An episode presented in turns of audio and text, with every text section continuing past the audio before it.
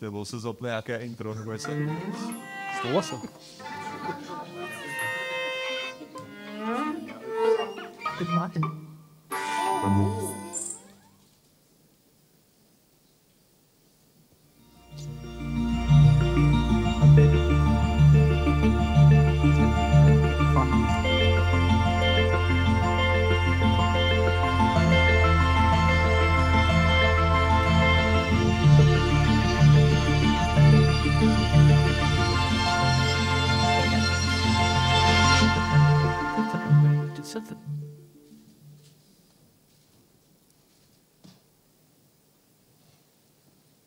Jsme tedy přicestovali.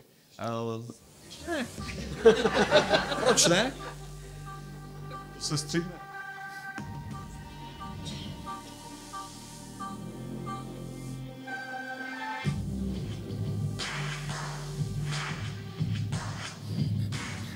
Kultura v lepších časech.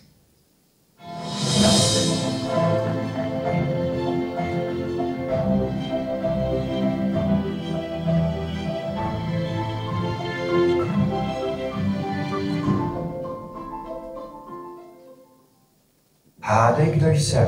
Je mi sto let To vypadáš skvěle. a mým posláním je hrát.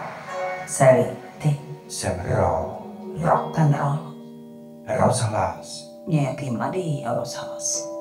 Vždyť sto let je jen začátek. Český rozhlas. Yeah.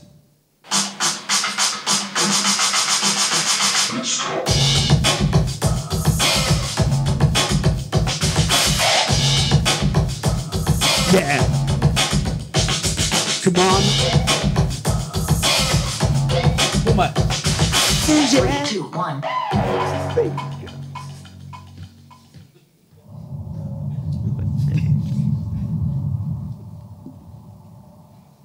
Radio 1. Na Plutu by se divili. To je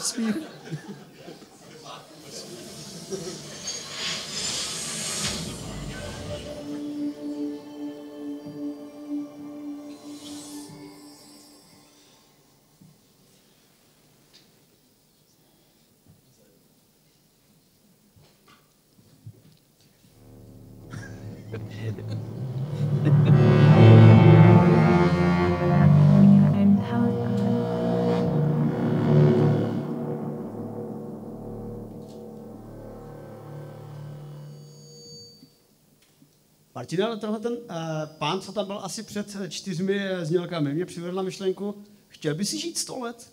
Eh, Sto let, hele, možná. To bych měl čas našívat mnoho různých měst. My jsme vlastně se teďka tady dostavili z našeho krásného sklepa, který je ve Sledské univerzitě, do, do vlastně podkroví. Tady krásného v, na AFU. A já jsem zvědavý, co tady máš teda za hosty tentokrát a co budeme řešit vlastně. No, my jsme se tady chtěli probrat společně něco kolem času a toho, jak ten život uh, nás naplňuje a jestli otázka, jestli nás bude stejně rychle nebo stejně efektivně naplňovat i zbytek našich životů, tak jsme si tady pozvali experty na to téma, nebo minimálně třeba k něčemu zajímavému dojdeme. Máme tady uh, Filipa Španěla, uh, neurologa a psychiatra, Terezu Nekovářovou, uh, také neuroložku a zooložku, nebo ekoložku, ano, skoro jsem to nepoplet. Tak Neu- neurovědci, psychiatr a etolog. A Super, jo, ty jsi říká etolog. Já jsem tam to k slyšel. Dobře, tak to se může stát. A teď to zvládnu normálně. Tak, Marek Timko a uh, filozof. A nebudeme radši dál. Pro jistotu samozřejmě. Ale hnedka teda v tom případě 100 let dobře je rozhlasu. A ta hlavní otázka je, co by to znamenalo pro nás, kdybychom mohli teda žít 500 let. Takže co kdyby, a co by to znamenalo, kdybychom žili těch 500 let, pamatovali bychom si něco, nepamatovali bychom si, nebo co to znamená? Tak kdo, kdo, kdo, se to, kdo se toho chopí? Já jsem měl pocit, že... Pojďme na to biologicky napřed přes ten mozek. já se uchopím mikrofonu a u mě 500 let, u mě dobré. Um, tady padlo na tu paměť, co bychom si pamatovali a jestli si pamatujeme, co bylo před deseti lety, před 20 lety. Ta paměť nefunguje rovnoměrně. Není to tak, že věci, které jsou eh, bližší eh, v čase, jsou automaticky živější. Do jisté míry samozřejmě ano, ale ve skutečnosti paměť má třeba nějaký emoční náboj. Takže jsou věci, které jsou pro nás zásadní, které si pamatujeme po desítkách let. A jsou věci, pamatujete si, co jste dělali před týdnem, před 14 dny, každý den, každou hodinu. Ale věci, které si, třeba maturitu, Ne, v tom nebo, případě- důlež, nebo něco, co je, něco, co je jako zásadního, že ta paměť opravdu eh, nefunguje, nefunguje takhle jednoduše, eh, takhle jednoduše rovnoměrně. Co to teda v tom případě znamená, když já, když se snažím vzpomenout na střední školu, tak to je v podstatě tam není nic, jako vůbec. ty, ty poruchy Ne paměti, znalosti, já nemyslím jako spíš zážitky, jako. tak znalosti nebo zážitky jsou No, pryč. jako, no právě jak, že mám pocit, jako hrál jsem na kompu a pak nevím dál. Pythagorova věta. A... Ne, tak já myslím zase, znalosti se zachovaly, jo, nějaký jenom. No, eh, existuje vynikající kniha Sedm hříchů paměti, která eh, popisuje vlastně, eh, jaké jsou, ehm, jaké faktory ovlivňují to, co si zapom- nebo jak vlastně zapomínáme. A to, že se něco neuloží do paměti, to může mít různé příčiny, třeba to, že člověk nevěnuje tomu pozornost. Takže možná té střední škole si nevěnoval až takovou pozornost a Mohlo to být trauma třeba. mohlo to být to hraní počítačových her a to, že ta pozornost, ty priority byly někde V těch důležitých místech, samozřejmě, ano. Ale pak ti to zůstalo ve své praxi, takže asi, asi dobré, dobře strávený čas na škole. Ale Takže, takže i kdyby to bylo prostě pro, před 500 lety, tak je to stejně důležitý pro mě, jako No, já si myslím, že teda chraň pán, abychom žili 500 let, my skoro nevíme, co s tím naším životem, že jo, tak ještě 500 roku, ale eh, názory, názory se liší. Jenže to je hrozně zajímavý z paměti, protože paměť, ta dlouhodobá, ta, kterou jste vystratil, na, nebo ty jsi ztratil na, na střední školu, tak ona je vlastně hardwareově eh, v tom mozku uložená v podobě spojů samozřejmě. Ten mozek je neuvěřitelně takový a každou chvíli, až odsud odejdeme všichni, tak náš mozek bude úplně jiný, než když jsme se přicházeli, protože prostě ty paměťové stopy, eh, které se mimochodem začnou konzolidovat v noci, v určitým fázi spánku, než se nějak otáčí v těch, těch neurálních okruzích a pak se to začne vlastně takovým způsobem upevňovat jako spoje, no tak zkrátka dobře ten mozek bude, bude, bude jiný a teď si představme, jako co teda za těch 500 let by musel navrstvit dohromady. Viděl jste někdo tady úžasný americký film Pozemšťan, což je taková konverzačka, na ČSFD je to napsáno, to je film, ve kterém pořád si hodinu a půl povídá 12 lidí v jedné místnosti. A to je o tom, že tam jeden z těch hrdinů pro, vlastně přizná, že je nesmrtelný. A že je tady už od kdo ví kdy. A oni se ho ptají, teďka polovina z nich věří tomu, druhá polovina si myslí, že to je nějaký jako bizarní žert. A teď oni se ho ptají, a co si pamatuješ? Co si třeba pamatuješ z, toho, z té doby lovec sběrak? Že on říká, furt jsme někam táhli. A furt jsme měli jako nějak to slunce, podle toho slunce jsme, jsme se orientovali. Já si nic jiného nepamatuju za ty léta. Mně se to úplně, úplně srazilo dohromady. A jo, a říkal, jednu věc si pamatuju. Že když byla pěkná holka, tak jsme všichni dělali takhle jsme pískali. A to je úplně stejný jako dneska.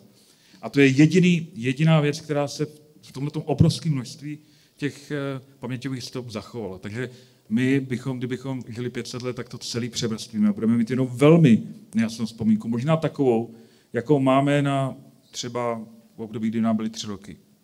Vzpomíná si někdo na období, kdy mu byly tři roky? Málo kdo, že jo? Tři, čtyři roky, čtyři roky a dokážete to nějakým způsobem rekonstruovat. Jenom možná jedna nebo dvě věci a takováhle by byla naše paměť. Ale to, je, to v tom případě vážně zní jako ta střední škola, včetně toho pískání teda. No. Já se chytám tak až od 12, když se zamyslím, ale tam je zase byl ten aspekt, že třeba my jsme se stěhovali, a tak si pamatuju na ten event toho stěhování. Ale já bych vás kontroloval, vy tady tvrdíte, že oba dva, eh, že se to převrství, ale máme Facebook, tak se třeba můžu podívat, co jsem dělal na střední škole, ne? To je- A to ale- se mi vrátí. No, to je pravda, je, že kolikrát člověk, jako třeba i poslech hudby, nebo tak, najednou, najednou prostě vyskakují absolutně jiný, jiný věci, nebo třeba člověk napíše některý, jako nějaký text, já si pamatuju, že když jsem psal něco do knížky, tak si pamatuju přesně, kde jsem to psal, tyhle ty konkrétní věty, nehledě, jak totálně zbytečná jako vzpomínka to je. To je to, co eh, tady už zmiňoval Filip, že vlastně paměť a ty paměťové stopy jsou uloženy jako síť. Takže vytváří vlastně pole asociací a strašně silně eh, strašně silně to propojeno s hudbou, s emocemi, s vůněmi, eh, což se souvisí nějak se strukturou, vlastně, se strukturou mozku. Ale eh, tady jako zajímavý fenomen, který se zmiňuje právě v souvislosti s časem, že s věkem, vlastně jak člověk stárne, tak se subjektivní čas zrychluje, což se obávám, že asi všichni tak, tak trochu prožíváme. Ale týká se to jenom toho času vlastně na škále té autobiografické osobní eh, paměti. Není, my třeba zkoumáme takzvané intervalové časování, což je čas na škále vteřin. To je ten opravdu ta percepce času spojená s vědomým uvědomováním se sebe, uvědomováním se okolí. A tam tenhle systematický eh, fenomén nepozorujeme. Úplně dochází k nějakým změnám, ale že by došlo ke zrychlení na téhle škále, to nedochází. Dochází vlastně k tomu zrychlení, když mluvíme o týdnech, mluvíme o měsících, mluvíme o letech. A to je spojené právě s fenomény právě epizodické paměti. To, že eh, třeba tam je fenomén, který se nazývá časový paradox, že věci, které prožíváme a jsou zábavné v tu chvíli, eh, prázdniny. Eh, Když je člověk na dovolené, tak ten týden, 14 dní utečou strašně rychle. Třeba naše povídání tady. Nebo ano, když poslouchá Ale, člověk nás. Tak. ale zpětně, jako při tom pohledu, při tom pohledu zpětně, ta paměť vlastně, ta paměť jako nabobtná. Najednou ten týden eh, si pamatuje člověk mnohem víc, než ty týdny, které jsou stereotypní, které jsou možná třeba ta střední škola, kde furt to tež, tak eh, ty věci splynou, ty se převrství, to je to, co tady padlo, ale ty výrazné salientní věci, eh, ty tu paměť jako natáhnou.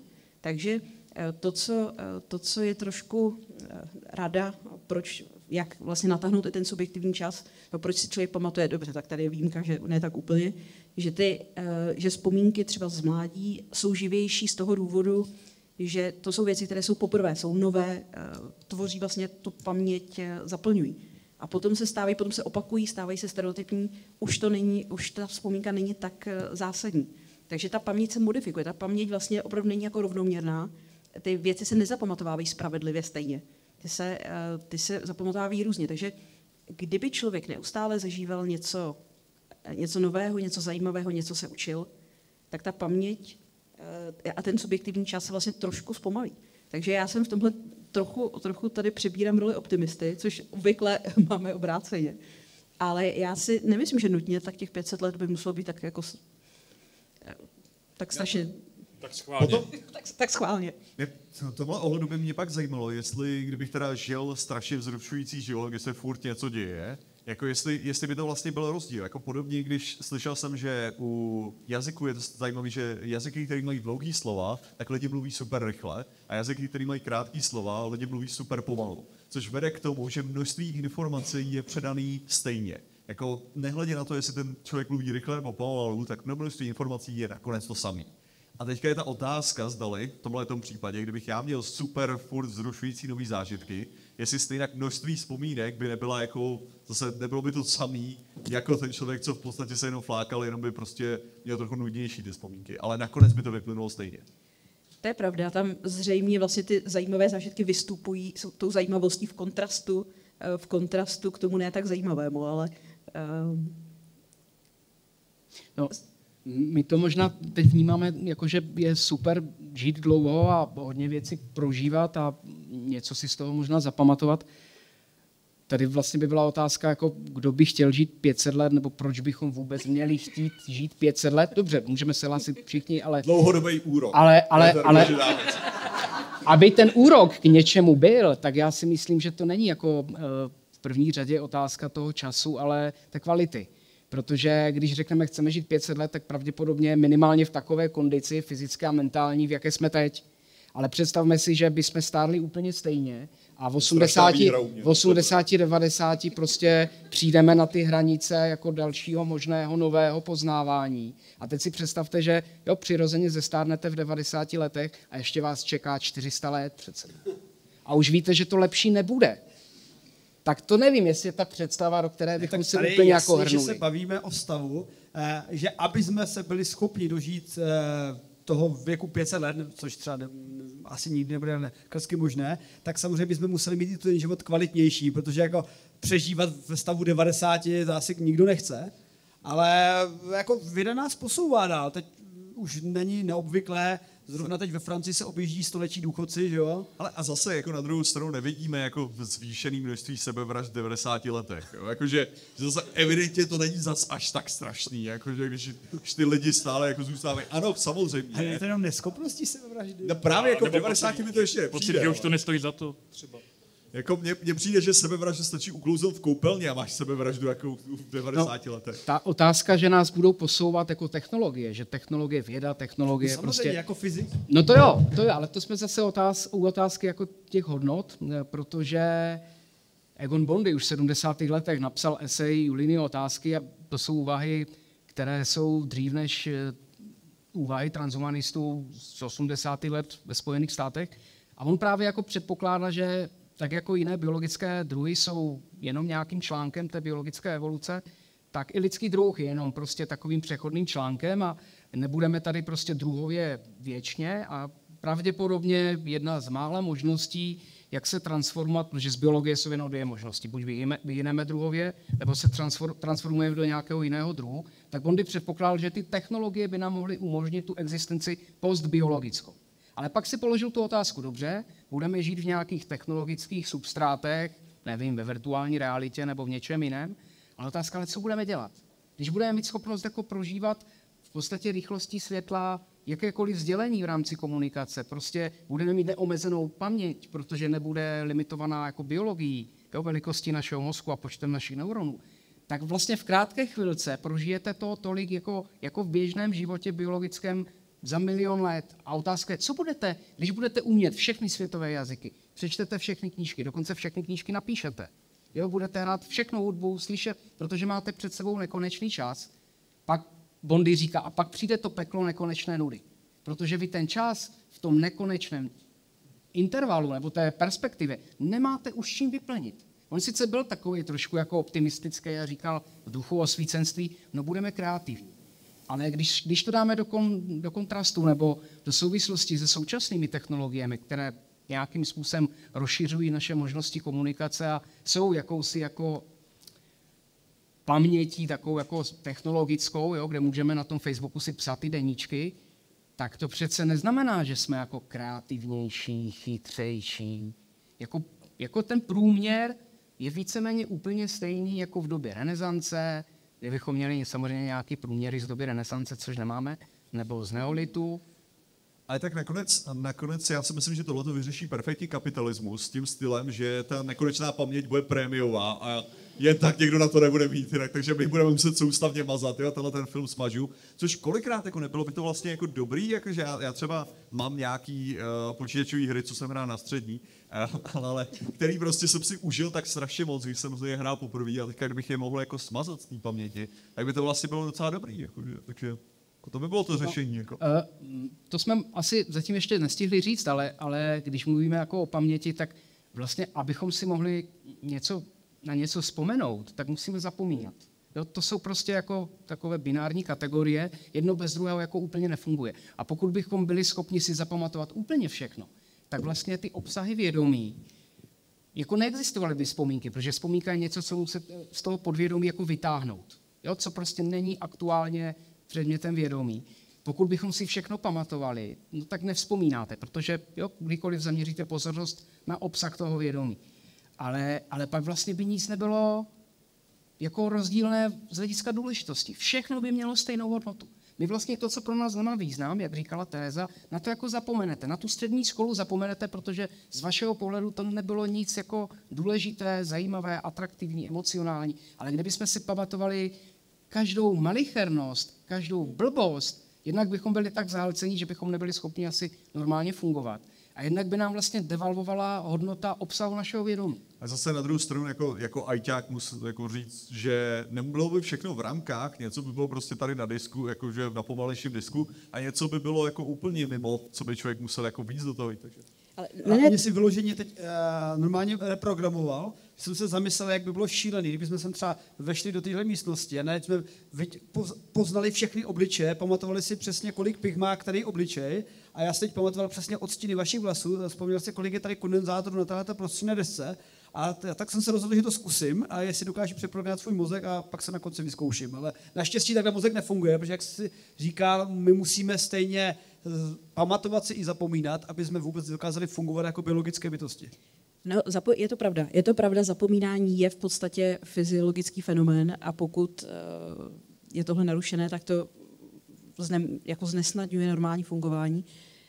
Uh, jednak opravdu to rozeznávání důležitosti uh, jednotlivých věcí, ale uh, existují kazuistiky lidí, kteří nemají poruchu paměti právě v tom opačném směru, ne, ne to, co máme většina z nás, tu, to zapomínání přehnané, ale mají hypermnezi. Uh, popisují to Eh, ta dáma, vlastně, která to popí, jedna, jedna, jedna eh, z těch, eh, vlastně z těch kazuistik, tak říkala, že pro ně strašně si pamatuje všechny věci, i ty bolestné, traumatizující, ostudné, vlastně všechny tyhle maličkosti, které jsme jako rádi, že eh, aspoň částečně jsme zapomněli. Takže ano, ta role toho zapomínání eh, samozřejmě to je významná. Je to ta dáma, která, uh, tuším, že právě říkala, že jestli něco, tak ty traumazi, traumatizující věci jsou ty nejlépe zapamatovatelné, což znamená, že to jsou zároveň ty dráhy, které se nejčastěji vracejí, což vlastně znamená, že žije v takovém veselém osobním pekle. Eh, Je, je to tak, že em, emoční paměť, nebo respektive věci, které mají, které mají nějaký emoční náboj, tak se zapamatovávají, eh, tak jsou snáze zapamatovatelné, eh, udrží se v paměti více a více, více, více vrací, což zase souvisí třeba i, někdy se to zmiňuje, že posttraumatická stresová porucha je vlastně porucha hypermnézie, že si přehnaně eh, že si přehnaně eh, ten člověk pamatuje právě tu traumatizující událost, která zabírá to vědomí, vrací se, vtírá se a nelze se toho takřka zbavit, ale to asi Takže spíš kdyby bude si, hrozně na, střed- kdyby si třeba na střední škole seděl a teď ti učitel řekl, ale zemřelo ti koťátko a řekni mi Pythagorovou větu, tak se to možná propojí s tím traumatem a bude to víc fungovat. Bude si pamatovat to trauma, ne tu Pythagorovou větu nejspíš. Musíme to obalit. Ale Pět ono, ty znalosti mám, já říkám, že události tam nejsou. eh, mě tady zaujalo vlastně ta eh, tvoje představa, že naštosovaná ta paměť a co se teda stane, když jako opravdu my si pamatujeme úplně všechno naštěstí, ale ono zase, když mluvím o tom hardwareu, tak naštěstí my máme nějakou jako pracovní plochu, na kterou můžeme dát jenom, jenom nějaké věci. Jo. Eh, To je podobná představa, jako když mám otevřenou knížku a měl bych představu, že v té chvíli jsou se mnou všechny ty kapitoly. Je tam jenom ta otevřená, je, je tam jenom ta otevřená knížka, eh, nebo ty dvě stránky, které vidím. A ta představa je teda fakt, to ty nekonečnosti, ty paměti, jako když dáš dvě zrcadla proti sobě, že jo? to je jako fakt, eh, jí má mě závrať a naštěstí to tak jako není. A naštěstí všechno vlastně fyziologicky funguje dost dobře, to znamená i to zapomínání je strašně důležitý a vytváří Já, nějakou to, já to říkám krajinu. lidem furt, že to zapomínání moje je strašně důležité.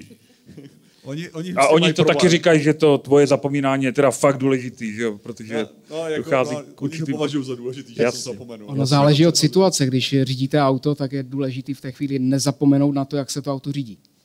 To je naštěstí, ale zase se vracíme trošku na zpátek, protože když mluvíme o paměti, eh, tak ona teda není jedna paměť samozřejmě. Těch pamětí je řada, možná tři hlavně. Eh, V, jedna z nich je právě ta, kde se ukládají tyhle ty motorické programy a ty jsou v bazální ganglích, to je v takových jako uprostřed těch hemisfér úplně nějaký jiný systém. A pak je ta paměť, která je kortikálně, to je na vlastně autobiografický paměťové stopy, a nebo právě ty faktografický. No a nakonec pak máme takovou tu paměť, kterou používáme, když potřebujeme donést z jedné místnosti do druhé devět čísel, nebo eh, jako čísla mo, no, mobilu a ma- maximálně sedm. A to, to má úplně zase jiný, jiný charakter, zase to není v těch spojích, ale je to v těch okruzích, který tam, kde, kde, kde ten signál tam prostě běží v tom kontextu a okamžitě se to vymaže a během, během několika vteřin to neznáme. Takže to jsou opravdu různé různý vrstvy. Eh, Vůbec jsme jako v semantických pastech mluvíme o paměti, přitom je to strašně jakoby různorodá krajina. Jo? A teď jsou některé věci, které jsou na pomezí mezi, co to jako vlastně ta paměť jako je. Že jo? Eh, Nejsou to jenom jako zážitky nebo, nebo události, ale je to vlastně i tělesný schéma, že jo? jo? To má taky svoji paměť. Jo? Samozřejmě i tělo má svůj vlastní registr, že jo? jako naštosované bolesti a to, jak my se cítíme v tom těle a jak ho propojujeme s tím eh, v tělem před 10, 20, 50 lety. Takže to je strašně složitý, složitý koncept. Takže to znamená, že jsem přišel kus paměti, jako tady tímhle tím. Je to, je to, vlastně se to dá taky možná takhle říct, ano, ano. A když se tady bavíme, že paměti je víc typů, ale dneska už víme, kde všechny části té paměti jsou uloženy. To ne, a já, to je spíš otázka, tam měl zakončit otazníkem, ale principálně přece neurověda se snaží jednak ty věci poznat, kde se to ukládá, a třeba, jelikož tady máme zrovna psychiatra, tak pamatuju několik výzkumů na téma eh, ovlivňování toho. Třeba v případě traumatických zážitků, že by se ty zážitky daly vymazat, nebo minimálně ten eh, silný emoční efekt potom z toho traumatu vymazat, aby nebyl tak silný. Takže zase nás zachrání ta technologie, si myslím. Prý, že se to dá dělat, stačí jenom strčit takovou jako ocelovou tyčku jako do toho a potom párkrát mraštit kladivem a super, dobolovka za to byla vyhraná. To je brokovnice. Ne, No ale můžeme to taky otočit, protože tady máme jako vlastně století eh, psychoanalýzy, kde je to vlastně o, taky jako obrátíme ten rukáv od košile, kde je to o tom, kdy se jakoby začínají odkrývat ty jakoby paměťové stopy někde v těch traumatických událostech, které pak dělají tu paseku v člověku a různým způsobem se dostávají vyskočit sem tam nahoru. A teď ono se ukazuje z experimentu 70. 80. letech od Mary Lindquistových, že vlastně ta paměť je strašně ošidná.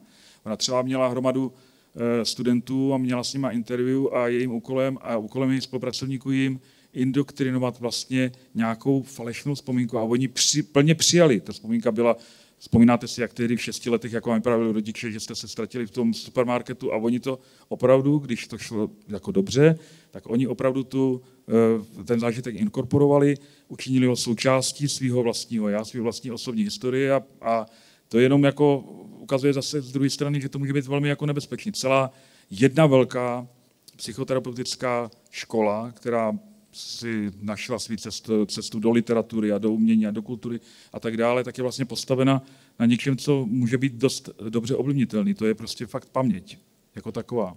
a dalo by se třeba jako zařídit, že by Jaron si jasně pamatoval, že mi dluží peníze? Nepochybně. To jako stačí nácvik a může, může si pamatovat cokoliv. Můžeme opravdu tím, že můžeme kontrolovat eh, v tu paměť, tak eh, můžeme naplnit Jeromovi eh, co peníze, ale co všechno, co všechno dlužil a co, co všechno jako... Ale máme dneska důkazy. Samozřejmě, ty bys pak argumentoval, že se ní to dal cash, ale kdyby to bylo účetnictvím, tak se pojde na účetnictví, že technologie nás to nemůže zachránit. Ale dobře, přiznejme se, že eh, každá věc má své pro a proti. A to, to je úplně ve všem. To je v ohni, to je AI, to je případné možnosti ovlivňování mozku a paměti. Já jsem takový optimista možná jako Tereza, že my se to naučíme používat a určitě to nebude špatné nikdy. Technooptimista je tady Filip. Ale, ale dobře, tak řekněme si, řekněme si, co kdyby, co kdyby jsme měli teda jako, mohli jsme uchovávat mozky v láhvi. Prostě skutečně jako když už jako tak přichází ta chvíle, kdy prostě Walt Disney už jako dodělal, takže bychom ho dokázali nějak teda dostat do, do té do tý láhové a On už je mrtvý. co by to mohlo znamenat? To je jasně, ale to se opraví, ale dáno poti. No to je vlastně, vlastně jsem o tom tak trošku mluvil, že jo? protože to je, to je ta představa taková, ta jako dystopická představa toho supermozku, že jo? který si všechno pamatuje, to si- to si myslím, že- někde. To je spíš ten digitální mozek, No, ta digitální kopie. Ale i tak, protože tam je strašně hrozně důležitá jedna věc a to, je, to jsou všechny ty receptory. Že jo? Jako, přece my máme třeba kůži, že jo? tak jako máme několik metrů čtverečních jako obrovského receptoru, který eh, hraje strašlivě důležitou roli a dokonce daleko větší, než si myslíme, eh, my jako takový ty nahý primáti, eh, vlastně i ten původní jako ten dotek mazlení že jo, s, s, s, to, s, tou, s tou mámou, tohle to všechno eh, vytváří obrovskou, jako obrovskou záplavu informací, které taky eh, strašně důležitým, roli, eh, strašně důležitým způsobem hrajou roli v vyzrávání toho mozku. Jo? A naopak, prostě, když jsou děcka popálený, nedej bože, na třeba 50, 60, 60 70% těla, a je to opravdu v nějakém raném období, tak jako fakt dochází k zástavě toho vývoje. A my prostě potřebujeme tu aferentaci. Nejsou to jenom sluch, zrak, čich, ale je to třeba i právě hmat. Jo. A teď otázka, co by se vlastně s tím mozkem stalo a myslím si, že by začal jako degenerovat. On potřebuje neustále obrovský přísun informací. To vlastně souvisí i s tím viscera, takzvaný viscerální self, eh, které zmiňuje eh, Damasio. Eh, Vlastně neustálý, to, to, co tady říkal Filip, neustálý přísun informací z, z těla, nejenom z kůže, ale vlastně i z těch vnitřních receptorů. Teď, jak tady sedíme, tak jsme si vědomí pozice vlastního těla, jsme si vědomí, jak cítíme, eh, jak se opíráme o to opěradlo, vnímáme, jaká je tady teplota. Eh, Neustále vlastně tahle, tenhle přísun informací tělesných je vlastně strašně důležitý um, i pro to pocitování sebe, sebe sama. To jsou vlastně informace, které neustále běží na pozadí toho mozku a nejde, nejde se jich zbavit. Pořád. Ano, lze napřít pozornost někam jinam samozřejmě, Já jako nepochybuju na tu důležitostí těch věcí, ale zase jako člověk s určitou sníženou citlivostí různých, různých věcí a tak dále, to znamená, že jako by znamenalo, že jako já tady degeneruju mnohem rychleji, jak vy, protože máte možnost cítit vaše chodidlo a tak dále, nebo Určitě ne, protože no, to bychom mluvili o případu, kdyby byly úplně vypnuty ty eh, signály zvnějšku. Jo. Kdyby úplně zmizely eh, třeba, třeba signály někdo, kdo je taktilní. kompletně, kompletně paralizovaný a skutečně necítí celé tělo. Jako takový případy máme a jsou lidi, kteří jsou schopni stále žít jako bez toho, aniž by jako teda degenerovali Mhm. mm-hmm. ten mozek, že by jako tím praskl, nebo já nevím, co by se mělo přesně stát tou degenerací. Pořád ještě je tady obrovská záplava signálů, které jsou z vnitřního prostředí, z těla, jo, z různých jako proprioceptorů že jo, ve svalech a, a, a tak dále. To, to je, pořád je to obrovský optický kabel, který prostě fakt jdou nahoru obrovské množství informací. Tak nebo tak. Já jsem teda jako vnímal, že větší problém, no, myslel jsem si, že větší problém by představovalo to, že naše, naše chování, naše vnímání není založeno jenom na tím, co se děje skutečně v té hlavě, ale že je to založené i na mnoha hormonech, které jsou produkované vlastně v podstatě v celém těle, a no, minimálně tady, a takže že by tam mohl jako spíš dojít ten problém, jako že, že vlastně ten mozek bez toho, aniž by byl adrenalin, tak v podstatě jako by nebyl schopný vlastně nic pořádně dělat, nebo já, to, je, to je právě, co si nedokážu ani představit. Co by to mohlo znamenat, kdyby teda ten mozek byl hozený takhle a neměl by ty hormony, které jsou produkovány těmi různými orgány? No, tak to je druhá věc samozřejmě. Jo. My vůbec totiž jak- jako nevíme, jakým, eh, jak významným způsobem se vlastně oba dva ty systémy ovlivňují, teda mozek a tělo, nelze to oddělit tím pádem, že jo? ale jedno s druhým eh, tvoří obrovský jako celek.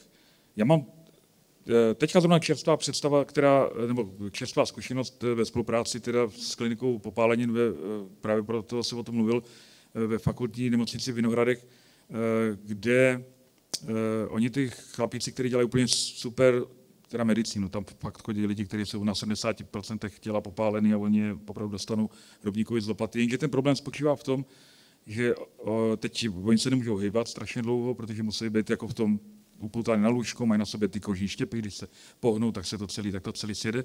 A teď to trvá jako měsíce. A oni říkají, no ale to je největší problém, že jo? Tak, protože oni prostě právě, jak není ta aferentace z té kůže ještě navíc, jo, tak eh, vlastně eh, dochází opravdu jakoby k, k eh, snad ne degeneraci, to určitě ne, ale určitě změnám mozkoplastickým, který potom zabrání rehabilitaci, když z toho ty lidi dostanou. Takže oni začínají dělat to, že ještě před lety eh, ty lidi byli v celkové anestezii hrozně dlouho, protože to strašně bolí, tak to oni zjistili, že ne. Takže buděj hnedka, dávají jim sice opiáty, aby to trochu tlumili. Ty lidi jim strašně nadávají, ale ta rehabilitace jde mnohem, mnohem líp. Mnohem líp. A teďka nakonec eh, jsme dodriftovali do takového neuvěřitelného sci-fi projektu, kdy eh, my vlastně pomocí takových jako vibračních tělísek, které se dávají na svalové skupiny a které vibrují a vlastně stimulují ty eh, speciální receptory, které jsou ve svalech, tak my vytváříme iluzi pohybu. Jo? Můžete normálně vytvořit iluzi pohybu končetin při zavřených očích, ačkoliv ten člověk je prostě normálně opoutaný na lůžku. No a my tohle všechno zkoušíme magnetické rezonanci a zjišťujeme, že opravdu jsou aktivní ty oblasti mozku, který, který jsou zodpovědné za plánování pohybu a vykonávání. Ale hlavně ti lidé, kteří mají tuhle, ten druh rehabilitace, ti popálení, tak mají daleko lepší metabolické parametry. Oni totiž, eh, jak nemají ten kožní pokryv a nehejbou se, tak oni ztrácí třeba půl kila svalové hmoty denně a to se zastaví díky, jenom díky tyhle ty rehabilitaci. Takže zase vidíme, jak zpátky můžeme, přestože ošálíme ten mozek tím, že zapojíme ty vnější receptory, tentokrát v těch svalech a šlachách, tak my dokážeme ovlivnit ten mozek, ale vlastně pak celé tělo, jo, celý ten metabolismus. Což jsou naprosto neuvěřitelné věci, protože lidí na jibkách a na různých, kteří tam jsou měsíce upoutaní na lůžku, jsou prostě tisíce na celém světě. Takže tohle by mohlo velmi pomoci. To ano, ale potom, potom nešlo by prostě do toho mozku jenom poslat nějaký ten signál, a, a hejbeš se. A zároveň to prostě, že, že by, já nevím, teďka bych měl teda mozek v té v tý, v tý nějaký sklenici a prostě by, by bylo řečeno prostě, a Martin je nějaký neklidný Jerone, pojď mu tam nasypat oxytocin, nebo já, já nevím, jako, že, prostě, že by to bylo prostě jenom takhle. Jako, že... Já bych to ještě rozšířil na to, tu otázku, že eh, jak říkáte, musíme mít tyhle ty všechny vlivy, aby jsme se správně vyvinuli, když je nemáme, tak se nevyvineme dobře. OK, tak eh, pojďme si žít 30 let standardně a pak začít ztrácet nějaké části těla a potom přejít do fáze, že půjdeme eh, do té láhve a už to bude naskenované mezi tím. Je jako, že prostě budeme v průběhu našeho života mít v sobě nějaké nahrávací zařízení, které Ale bude J- skenovat- Jerome, jak jsme si řekli, že ten mozek je plastický a mění se neustále, ona to zapomene, že jo? A mluvili jsme taky o paměti, takže on zapomene i nahrával, za- nahrával. OK. No, o, o, jestli, jestli se vrátíme ke kádí, tak eh, ono to je myšlenkový experiment asi z půlky 80. let. eh, Vytvořil ho právě americký filozof Hillary Putnam a on to, on to jako nevytvořil proto, že to budeme technologicky schopni. On tím chtěl prokázat to, jakým způsobem máme možnost zdůvodnit to, jestli to, co poznáváme v rámci poznání vnějšího světa, je skutečně skutečné. Jestli to je realita, jestli to všechno není jenom simulace. No. Matrix, Ne, tak pokud, pokud jsme si i řekli, že evidentně jsme se dostali teďka k tomu, že můžeme v podstatě předstírat, že se svaly hejbou, teda, jako dát ten, tak to už je jako hodně dobrý VR. Že? No, ale, ale, ale on vlastně říká, ten mozek v té kádi má všechny živiny, všechno tam je, všechny ty hormony, dopamin, serotonin a tak dál, vazopresin, ale a má všechny jako smyslový impulzy. Jo? To znamená, když si vezmete, my sice máme oči, uši, ale to jsou jenom jako mediátory přenosu nějakých signálů, akustický se mění na elektrochemický, jo? přes neuron prochází elektrický, mezi synapsema se mění na chemický, pak se to zase mění na elektrický. Ale když si vezmete, ten mozek vlastně interpretuje nějaké elektrochemické signály. On je ve tmě. On je ve tmě, v tichu. Prostě on jenom umí interpretovat elektrický signál, který my ale subjektivně vnímáme jako to, co vidíme, to, co slyšíme, to, čeho se můžeme dotknout. A teď ten Putnam říká, tohle, když budeme schopni dělat, řekněme, nějakým počítačem, generátorem, simulátorem a všechny tyhle vě- věmy, které náš normální noze, mozek, který je naučený vnímat věci, jak, jak, jak to známe z běžného života, tak Putnam říká, my nemáme žádnou schopnost, jak zjistit, že to je simulace. My to nevíme. Prostě tohle je nerozhodnutelné, protože nikdo z nás nemůže říct, že má stoprocentní jistotu, že to, že tady jsme a něco vnímáme a s někým mluvíme, není jenom simulace v té láhvi nebo v té kádi. Ale pozor, tady je otázka. Pokud bychom přijali tenhle jako hrůzný myšlenkový experiment jako fakt, jako ontologicky, tak je problém, protože my to z té první osoby nemůžeme prostě vyřešit. Ale otázka je té třetí osoby. No dobře, když je kádě a simulátor, kdo je autorem té kádě a toho simulátoru? To přece nemůže být jiný mozek v kádě. To znamená, hodně filozofičtí, ale tak to je Ne, přesně tak- Matrix, že jo? Ne, ale mně přijde, že tohle je jako už, že to jde krásně k Descartovi tím, tím stylem, jako myslím tady jsem, protože to je to jediné, čím si skutečně můžeme být jistí. Ale jakože ano, skutečně, skutečnost je, že tady můžeme prostě tohleto řešit jako v realitě prostě mozky v kádi, že jo, v tuhle chvíli. No, problém s Descartem, a to je vlastně, už tady zaznělo jméno Damazia, eh, v, českém překladu vyšla tady o knížka Descartův omyl, kde on vlastně eh, říká to, že Descartes se mýlil právě v tom, že zredukoval tu existenci člověka vlastně jenom do jisté dovednosti nebo vlastnosti mozku, jako je, jako je myšlení. Ale vlastně vnímání těla, které může být neuvědomované, to znamená, Descartes předpokládal a myslel si, že to, co je obsahem vědomí, je prostě to, co vím. Že, že prostě když myslím, tak je to vědomý stav. Ale my víme, že ten mozek pracuje, i když nejsme ve vědomém stavu.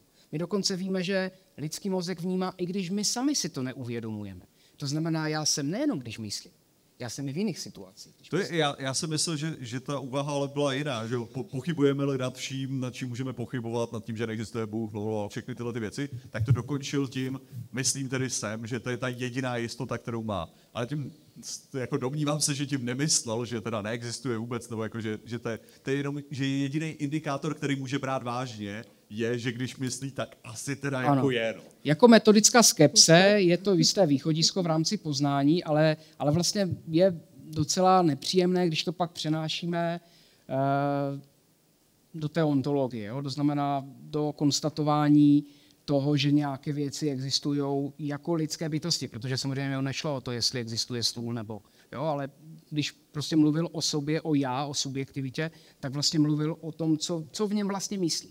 Co je to, co v tom mozku myslí. Tam právě ještě ten omyl. Pardon. Já jsem právě čekal, jako, že to, to přejde k tomu.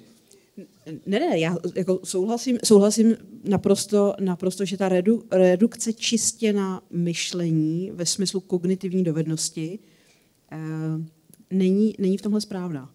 Že to je právě to procitování, to, co tady zbýval Filip rozsáhle, vlastně je to uvědomování si prožitku eh, viscerálního z okolí.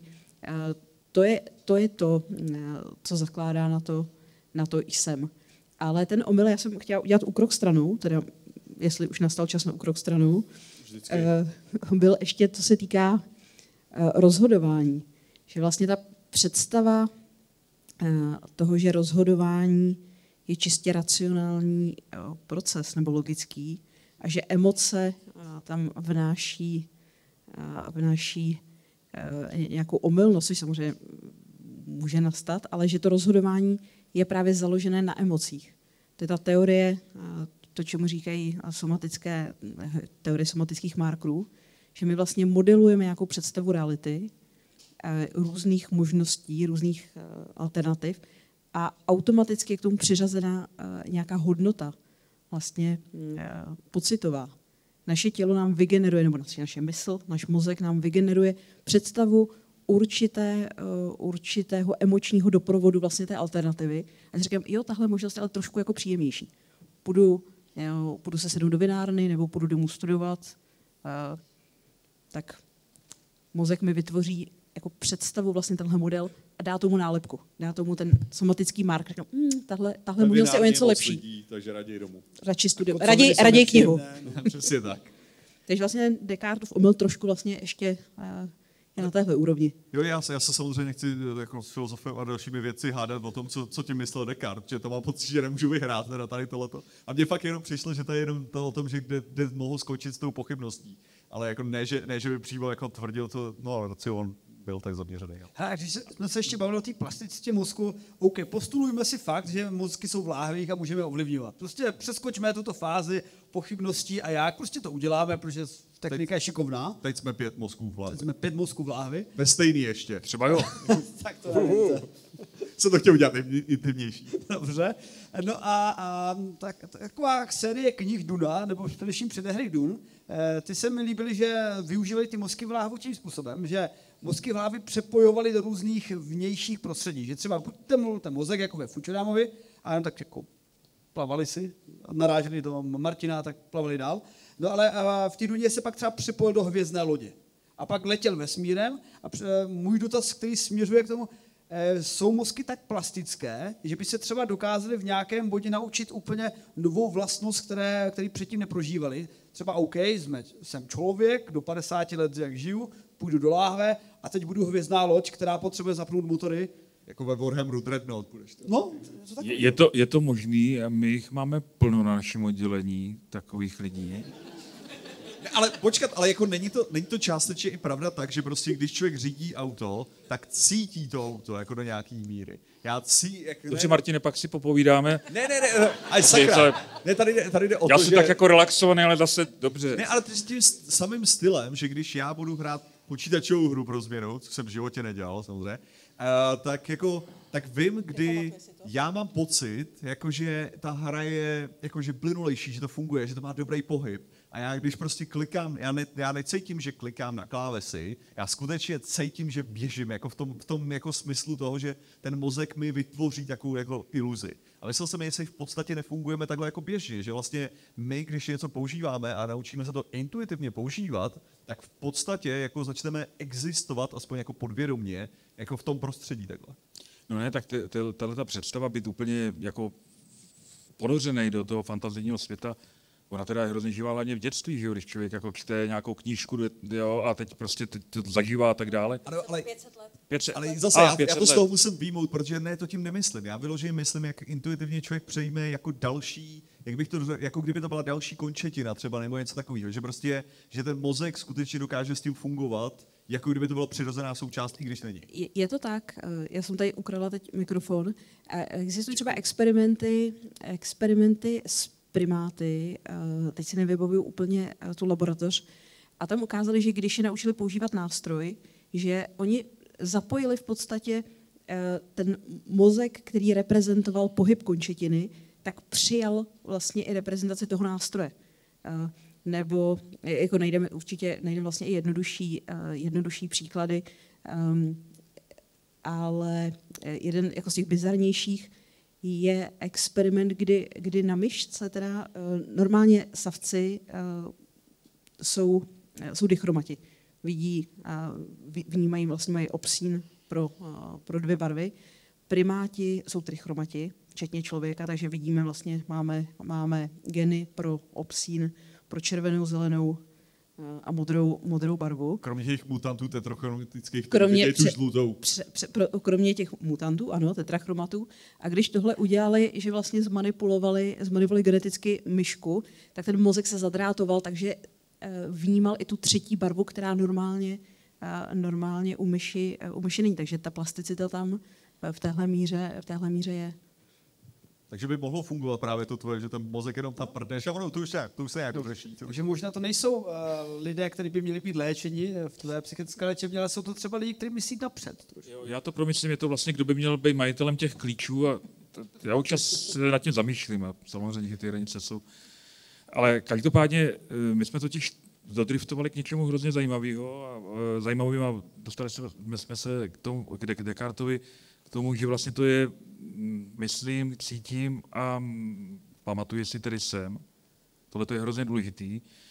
Eh, S tou pamětí to hodil vnímám.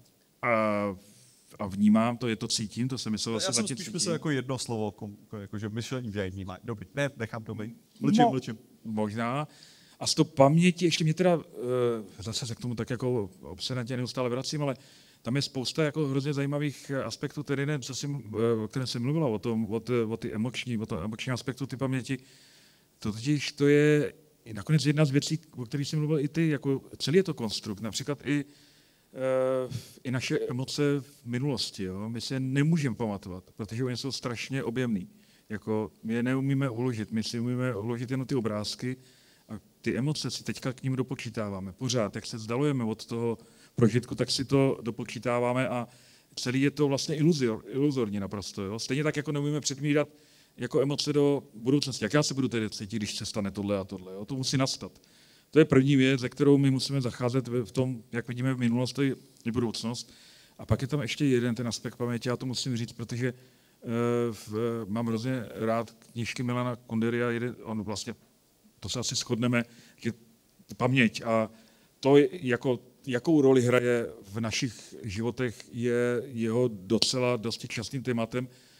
To jsou takový ty emigrantský příběhy, kdy zkrátka dobře ten člověk zmizí to, z toho prostředí na 20 let a pak se vrátí a zjistí, že tam není doma, no prostě proto, že tam ty lidi se setkávají v té hospodě a říkají, hele, pamatuješ tehdy? A oni vytáhnou to paměť, otočejí to jako všichni v té partě a zasejbujou a mají to živý.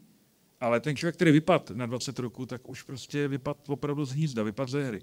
A to se týká všeho, to se týká třeba partnerství nebo lidí, kteří jsou kolem nás, našich blízkých. Prostě oni odrážejí nás nějakým způsobem, občerstvují ty paměťové stopy a když zmizí, tak zmizí teda bohužel i kus naší paměti, kus našeho světa. To je, to, to je prostě pravda. A e, ten Kundera to popsal úplně fenomenálně. Ten. Ale tam je, tam je ještě jeden háček v tom, že vlastně ty, jak uh, říkáš, že vytáhne se to z paměti, otočí se to a uloží, tak už to není ta, že ve skutečnosti se to deformuje. To je to, co, to, co tady taky jsme už několikrát říkali, že ta paměť je vlastně jako strašně nespolehlivá. Paměť Uj. jako dynamický systém, že sice třeba u těch soudů a tak je to považováno, ano, my máme tady očitého svědka, no, ale očitý svědek je takřka jako to nej, nejnespolehlivější skoro, že ta iluze paměti, ta paměť, která se deformuje, Filip zmiňoval tady ty falešné, vlastně i ty falešné vzpomínky, obzvlášť děti, které jsou enormně vulnerabilní vůči tomu, ale i to, že je to, pops, je to jako na té molekulární úrovni, to můžeme popsat, že ta konsolidace, kdy se ta paměťová stopa ukládá vlastně do, do, do, do té sítě distributivní, tak eh, zase probíhá vlastně jako rekonsolidace. Že znovu ta, ta paměťová stopa sice tím, že se ukládá znova, tak se upevňuje, ale zároveň v jiné podobě a je zranitelná v tu chvíli, kdy se, kdy se ukládá. Což je zase tam potenciálně terapeutické nějaké okno pro ovlivnění, když jsme tady mluvili o ovlivnění paměti, pro třeba působení právě na, tu, na nějaký traumatizující vzpomínky. Potenciálně tam můžu získat ty prachy navíc. Když No, prostě... existují experimenty to v laboratoři a profesora Tonega, já myslím, že to nějak publikoval 2014-2015, kdy popsali pomocí optogenetiky opravdu, uh, taky, myslím, že to byl ten uh, u, u myši nebo u potkana, opravdu jako sérii těch neuronů vysloveně jako konkrétní ten engram, který kóduje nějakou uh, paměťovou stopu. A ve druhém kroku uh, manipulovali tu paměťovou stopu, takže ukázali, že to zvíře si pamatuje nějakou událost v určitém prostředí, v určitém kontextu a v určitém kontextu, prostě v jednom, v jednom, v jednom kompartmentu, v nějakém boxu mělo nějakou stresovou vzpomínku, třeba já nevím, bílé stěny a v jiném kompartmentu to bylo neutrální. A jim se podařilo vlastně manipulovat těmi neurony a prohodit, vlastně vytvořit novou falešnou, falešnou stopu. Takže tady už se dostává, tady už se blížíme těm, tady už se blížíme těm penězům. Ale já jsem se chtěl spíš ještě eh, vrátit možná k tomu, eh, k té části ohledně eh, chci jít do kavárny nebo se chci jít učit. Co kdyby to je, jako, že ne, ne, nežijeme vlastně všichni jako s určitýma jako několika osobnostma, který se takhle tímhle tím způsobem hádají. A ta otázka je, jako jestli to takhle se teda interpretovat nedá, co by to mohlo znamenat, kdyby prostě člověk skutečně byl jako ve výchozím, z výchozího hlediska by měl dvě, osm, deset osobností sám sobě. No, to je zase případ pro Filipa, ne? Ano, ale tak jako řekněme, že by i tak, co by kdyby, sakra, ale... co by kdyby to byla ta výchozí záležitost. Vyloženě, že nema, nebavíme se tady o nějakým teda jako problému, ale jaký by to mohlo být, kdyby skutečně jsme prostě jako lidi existovali s několika různými osobnostmi potenciálně. No, když se na to podíváme evolučně, protože mozek je výsledkem biologické evoluce a to, co víme, vychází z toho, i když ta kulturní evoluce to jako hodně může ještě proměňovat. Jako k čemu by evolučně bylo mít více osobností v situaci, kde ty osobnosti můžou být jako paradoxní, proti, protichůdný.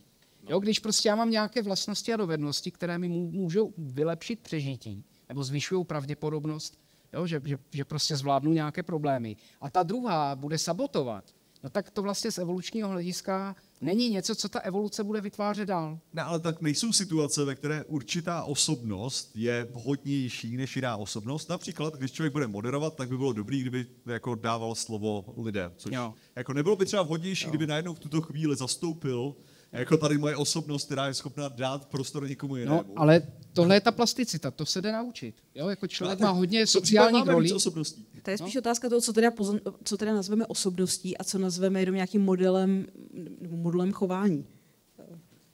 Nebo jestli mluvíme o, opravdu o eh, těch takřka literárních oddělených osobnostech, které neví jedna od druhé, a nebo jestli mluvíme jenom o to, že v určité sociální situaci člověk eh, je schopen se chovat jiným způsobem. Já to upravím. Ne, ne, já bych, ne, já si to ještě upravím, zkusím to upravit. Třeba u, nebylo, neby to bylo jako funkční, taková, takováhle věc, například u právě uh, zaměstnání, které jsou velice jako traumatizující. Například jako vojáci, nebo můžeme říct i klidně doktoři, kteří si musí, nebo, nebo psychiatři, kteří prostě musí čelit mnoha různých jako problémů těch svých pacientů a následně si to táhnou, protože to nemůžou odstranit z té své, své osobnosti. Jako, normálně. jako třeba jestli by tady nebylo to jako praktičtější. No ale ona není funkční, protože není. Jo? To, to, v tom je jako příběh evoluce. Zkrátka dobře, protože to není a neexistuje to a když jako literatura to zpracovává mnoho To je teda hodně ne, co by kdyby způsob koukání na ten, na ten problém, ale dobře, no.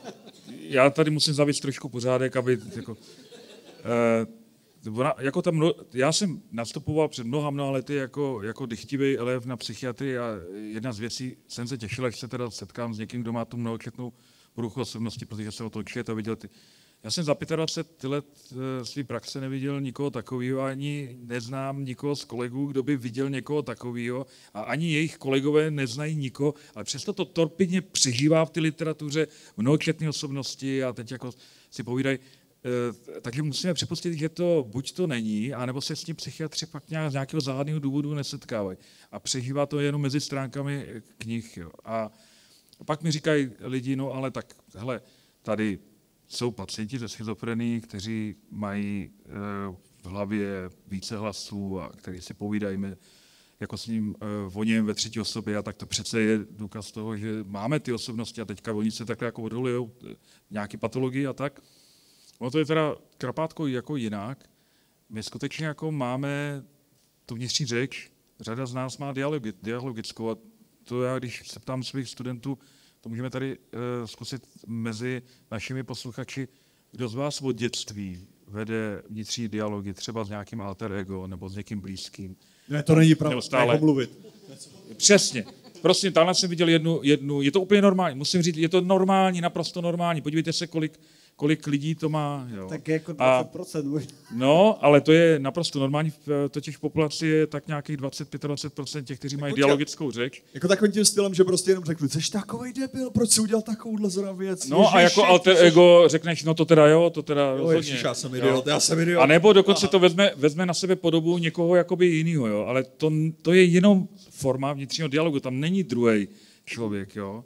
A když se teda tyhle ty procesy odcizejí, což je podstata ty schizofrenie, tak vlastně to může mít jakoby ten prožitek těch, těch hlasů, toho sluchově verbálního halucinatorního prožitku, ale většina populace je eh, monologická, jo? že máme jenom jeden hlas dokonce, nebo vnitřní řeč, ona je jako komprimovaná hrozně, takže my vlastně ani pořádně nevíme, jako, jakou řeči přemýšlíme. Já se vždycky ptám, v mojí kamarádky Mábel Rodriguez, kterou známe velice dobře, eh, s naše kolegyni, eh, naše kolegyně v ústavu, a ona je Kolumbika a já, si, já jí říkám, hele, jako, jak přemýšlíš vlastně, jako španělsky nebo česky, nebo, nebo ona, ona mluví ještě dalšíma x jazykama, říká, čeviče, vlastně já ti nevím, tyjo. Vidíš to, protože ono to je tak komponovaný, že to úplně ztratí jakoby kontury toho jazyka, syntax. Ono samozřejmě záleží, jako asi hádám na tom, o čem třeba přemýšlím. Pokud přemýšlím o tom, jak se budu hádat s Jeronem, tak jako většinou si říkám kompletně celý ty věty, jako nebo klíčové slova, opakuju si tam nějaký části toho, jak to natřu a tak dále. Ale A pak špatně věci, si kdy- mě představuješ, protože já ti v tvých myšlenkách reaguji jinak než v realitě. No ale jako je, je pravda, že jsi tam chytřejší jako o dost, to je pravda. No. Jsi vždycky rozklamaný, ale když se s tebou bavím. Ale uh, o, co, o co jde je, že dál jako potom, potom mám ty abstraktnější jako úvahy, když přemýšlím o tom, co budu dělat nebo tak, kdy to není o tom, že by, že by tam právě šlo o nějaký jako skutečné slova, že jo, tam už nejsou ty. Ale tě, jinak bych řekl, že prostě jsou případy, kdy myslím v angličtině, jsou případy, kdy myslím v češtině, jsou případy, kdy myslím Jo. Jasně. nejčastěji. Jasně, ale je zajímavé, jak, eh, kolik, kolik věnujeme času věcem, které jsou kolem nás, ale vždycky bezpečně zaskočíš lidi, když se zeptáš, jak přemýšlíte, jak, jak vedete vnitřní řeč. Jo.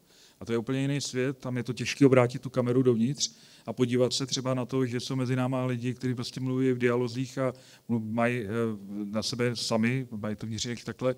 A to je velký vlastně překvapení. Možná proto jsme tady teďka, protože vlastně přesto máme nějakou jako zvědavost, eh, chceme se podívat pod dekl toho celého, ale hrozně málo tomu věnujeme čas. Jo. Věnujeme čas věcem kolem.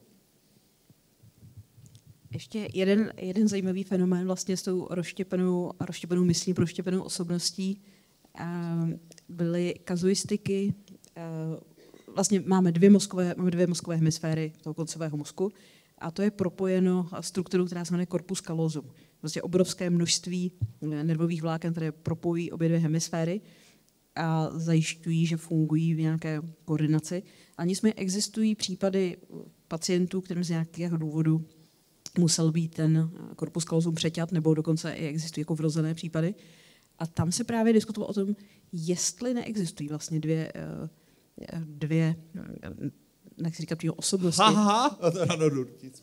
A ne, ne, on to tak ne, není úplně, ale byly třeba strašně fascinující experimenty, kdy člověku uh, s tím přeťatým corpus callosum dali do eh, levé ruky, do levé ruky nějaký předmět, čímž pádem ty informace, ty somatosenзorické informace šly do pravé hemisféry, kde se, kde se zpracovávaly. Ale valná většina lidí má dominantní centra řečová v levé hemisféře, takže ten předmět oni uchopil, ale nebyli schopni ho pojmenovat. Ale byli schopni, třeba když potom měli vybrat jako ze série obrázků, tak byli schopni ukázat. Takže ta informace tam byla, ale nedokázali to verbalizovat.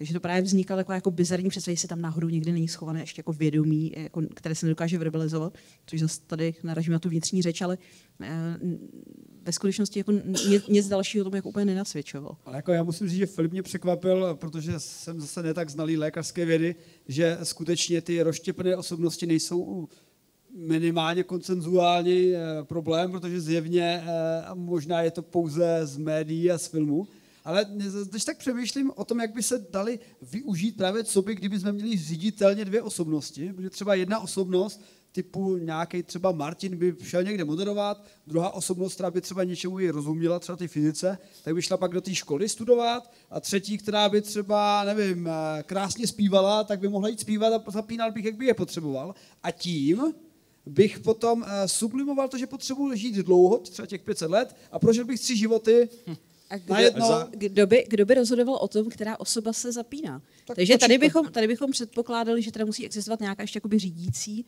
nadosobnost, nebo jedna z nich byla dominantní. Jako jak by, jak, eh, A to se nám multiplikuje. Kdo by řídil tu řídící? Jo, to, je jako, to se nedostaneme na konec. Ne, že v tu chvíli bychom skoro mohli říct, že tak to v podstatě je, že jo? pokud je tam ta jedna jako hlavní osobnost, která teďka rozhoduje, jako OK, jsem, jsem drsňák, nebo jsem, nebo jsem ten hodný člověk, nebo jsem tenhle ten, protože jako žijeme v tom prostě. to jsou zase ty moduly chování. Tam není o to, že to nejsou, nejsou oddělené, rozštěpené osobnosti, které neví jedna od druhé. To je jenom, že se rozhodnu, dobře, teď se budu chovat nějakým, nějakým způsobem. No a ty zkušenosti toho, že se chováme jinak, než je, řekněme, standard, to asi každý z nás jako z běžné zkušenosti ví, když vypije láhe vína nebo sedm piv, že jo. Najednou prostě se objevují jiné stránky osobnosti, než za normálních okolností. A najednou vidíte, to je zase, že jo, vyvrácení A toho, co si je tam- představoval Descartes, že to tělo má na tu mysl strašně velký vliv, protože ten alkohol se váže na neuronové receptory, ale ovlivňuje to, co vidíte, jak budete přemýšlet, jak se budete chovat, že neumíte říct souvislou větu a končíte na zemi. Ale tohle je vlastně to, to je vynikající... běžný chování u mě. A- Ale tohle je vynikající důkaz, protože tady vlastně se dokonce ani člověk nepamatuje potom někdy tu No. oddělenou osobnost. Takže Filipe, odděl... A to, to je pravda, jako ne, nešlo by takhle argumentovat skutečně, jako že existuje ještě jako ta, ten alkoholik. jako, existuje člověk a následně alkoholik. Alkoholik jako ten řídící. Jo, jako, ne, ale tak ten, ten, ten dokáže přistupovat sice ke znalostem toho člověka střízlivého, ale nefunguje to opačně, že jo? Alko, a duše alkoholika zůstává skryta pro toho střízlivého. Jako každý máme svého alkoholika v sobě. Ano, a to je ta další osobnost. A musíme ho objevit. A vidíš, a protože nepiješ, tak nežiješ tak bohatý život. To my a tady většina publika. Ne, ale ještě, ještě v tom případě, co by kdyby jsme dokázali nějakým způsobem jako komunikovat uh, jeden s druhým jako myšlenkami, že by to skutečně něco takového fungovalo. Protože, jak jsme si, jak jsme si i říkali, uh, teda naše myšlení skutečně existuje v určitém teda abstraktu, a teďka kdyby, kdyby šla takováhle jako komunikace předat. Jakože v tuhle tu chvíli, že nemavíme se o tom, že bych, se, že bych komunikoval myšlenkou tou, že v podstatě jenom říkám tuhle tu větu, ale v myšlence, což by bylo jako o ničem, ale že bychom skutečně dokázali předávat, předávat tyhle ty nějaký obrazce, jako tyhle ty abstrakty. No a to je vlastně, eh, ta představa eh, je zajímavá ze dvou eh, důvodů. Jednak teda bychom museli vymyslet nějaký interface, kterým by se musela předávat nějaká informace. Že? Ta informace by musela být jako v té lineární podobě, tak jak to známe, to, co běží kabelem. Jenže ona, ta informace v tom mozku je uložená teda samozřejmě jinak. Ona je teď a tady, v celých, celém tom mozku. Jo, jako ve všech těch spojích, které jsou tam v této chvíli. A jak to teda vybrat a vlastně přenést a dát do jiného mozku? Tohle je úplně jiný druh kódování informace, tím pádem taky vlastně velký problém, jak to transformovat někam jinam. To je první věc, jo? to je veli- velice důležité. To znamená vůbec takový jako ty věci, jak vlastně přečistit neurální kód. Na druhou stranu zase eh, je fakt, že existují třeba experimenty, kde na ty úplně nejjednodušší úrovni to nějakým způsobem jde. Tak si představte, že eh, je laboratoř, ve který mají sedmitestovou magnetickou rezonanci a teďka tam jsou ty studenti, kteří eh, jenom mnoha, mnoha hodinách experimentů jsou ukázovány ty samé obrázky a je měřená vlastně aktivita zrakové kůry a ty data, obrovský data padají do, maši, do, do počítače, kde prostě nějakým machine learningem se vlastně e, naučí e, nalézt konfiguraci, která odpovídá konkrétním kontrastům, ranám a tak podobně. No a potom vlastně se dá takovým způsobem zrekonstruovat na zpátek to, co ten člověk vidí. Jo, takové experimenty proběhly, dokonce už to je pár let, je to, je to téměř jedna dekáda a možná jste to někde viděli, takové ty distorzní obrázky, eh, který vlastně ten počítač zase zpátky z toho neurálního kódu, tak jak to padalo z toho stroje, jako dokázal zrekonstruovat. Jo? Takže jednoduchý třeba nějaké zvíře, slona nebo auto eh, z toho jde. Ale bohužel to je teda zraková kůra, která je v tomto smyslu jako nejprobádanější, ale nejjednodušší. Tam jako by asi ten neurální kód bys šel možná nějakým způsobem vytáhnout, proto taky vlastně vkládáme hodně eh, nadějí do ty zrakové protetiky, jo, když prostě opravdu snad třeba během ně- několika mnoha více desetiletí se to podaří nahradit zrak eh, těm, kteří jej- jej pozbyli, ale jinak ten zbytek už je tou komplexitou někde úplně jinde. Takže jako vzpomínky zrekonstruovat nelze, nebo prožitek teďka v této chvíli v té komplexnosti asi nejde takhle vytáhnout a dát někam jinam. To je, to je podstata. Já jsem právě uvažoval v minulosti, jako o, kdyby bylo čtení myšlen, myšlenek, jestli by nebyl problém i v tom, že každý vlastně můžeme ukládat věci absolutně jinak. Jakože i v tom mozku tím stylem, že třeba sklenička pro mě bude prostě skleněný nástroj věc a tak dále, takže ji měl kategorizovanou prostě pod sklem tak dále a jiný člověk ji může mít kategorizovanou pod nádobím.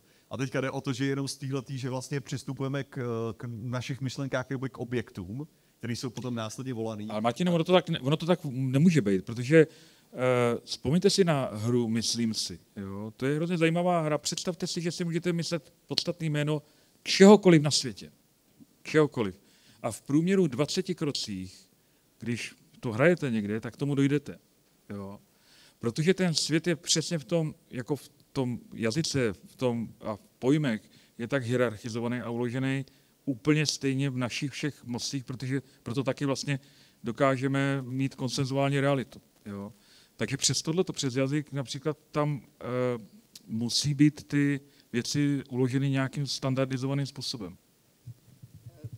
já jenom potvrdím, protože opravdu existují experimenty, kde ukazovali jako se, nějaké semantické univerzum, jak je uložené, jak je uložené v kůře. On se ukazuje, že to zase jako distributivně ty pojmy, eh, pojmy v mozkové kůře. A jsou um, vedle sebe příbuzné termíny, třeba týkající se rodiny, týkající se prostoru.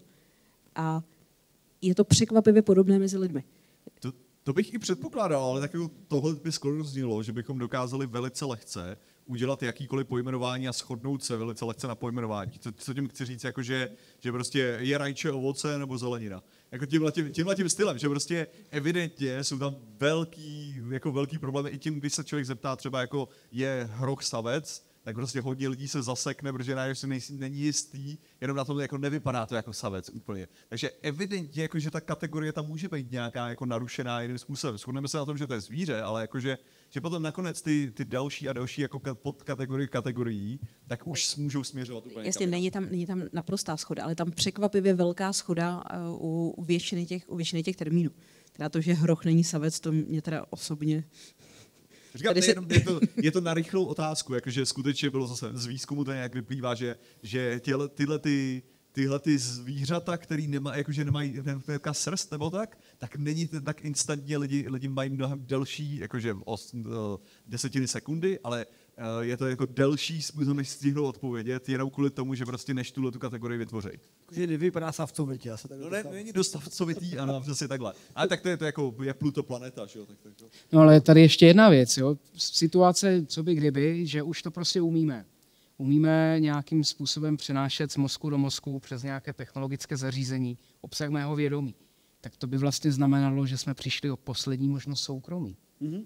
To je vlastně jako ta nejděsivější představa. Když si vezmete, že celá evoluce našeho lidského druhu i celá společnost je založená na nějakém kontrastu veřejného a soukromého, tak tahle hranice by vymizela a konec.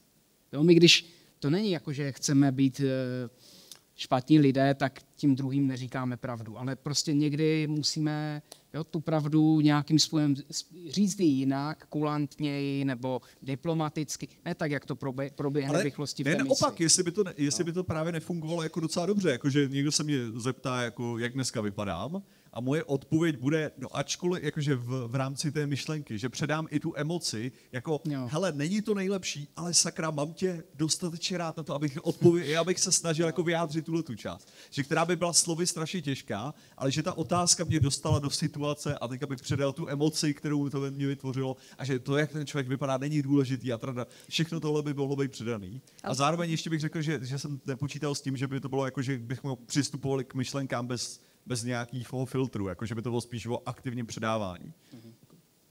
Tak tím padá, tím padá moje připomínka. Aha, ok. Protože je, to bylo, ne, co by, jasně, ty, ty si bychom nastínil- auru ne, ty, myšlenky, si, ty, si, ty si tady nastínil příklad, že co když vlastně chceš sdělit jenom nějakou trošku nepříjemnou jako pravdu o sobě, které máš opravdu rád ale jako nemusíš. Ve skutečnosti nemusíme mít všechny rádi. Jako máme spoustu myšlenek, které si chceme nechat pro sebe. Jsou soukromé, jsou zlé, jsou ošklivé a nechceme jako sdílet.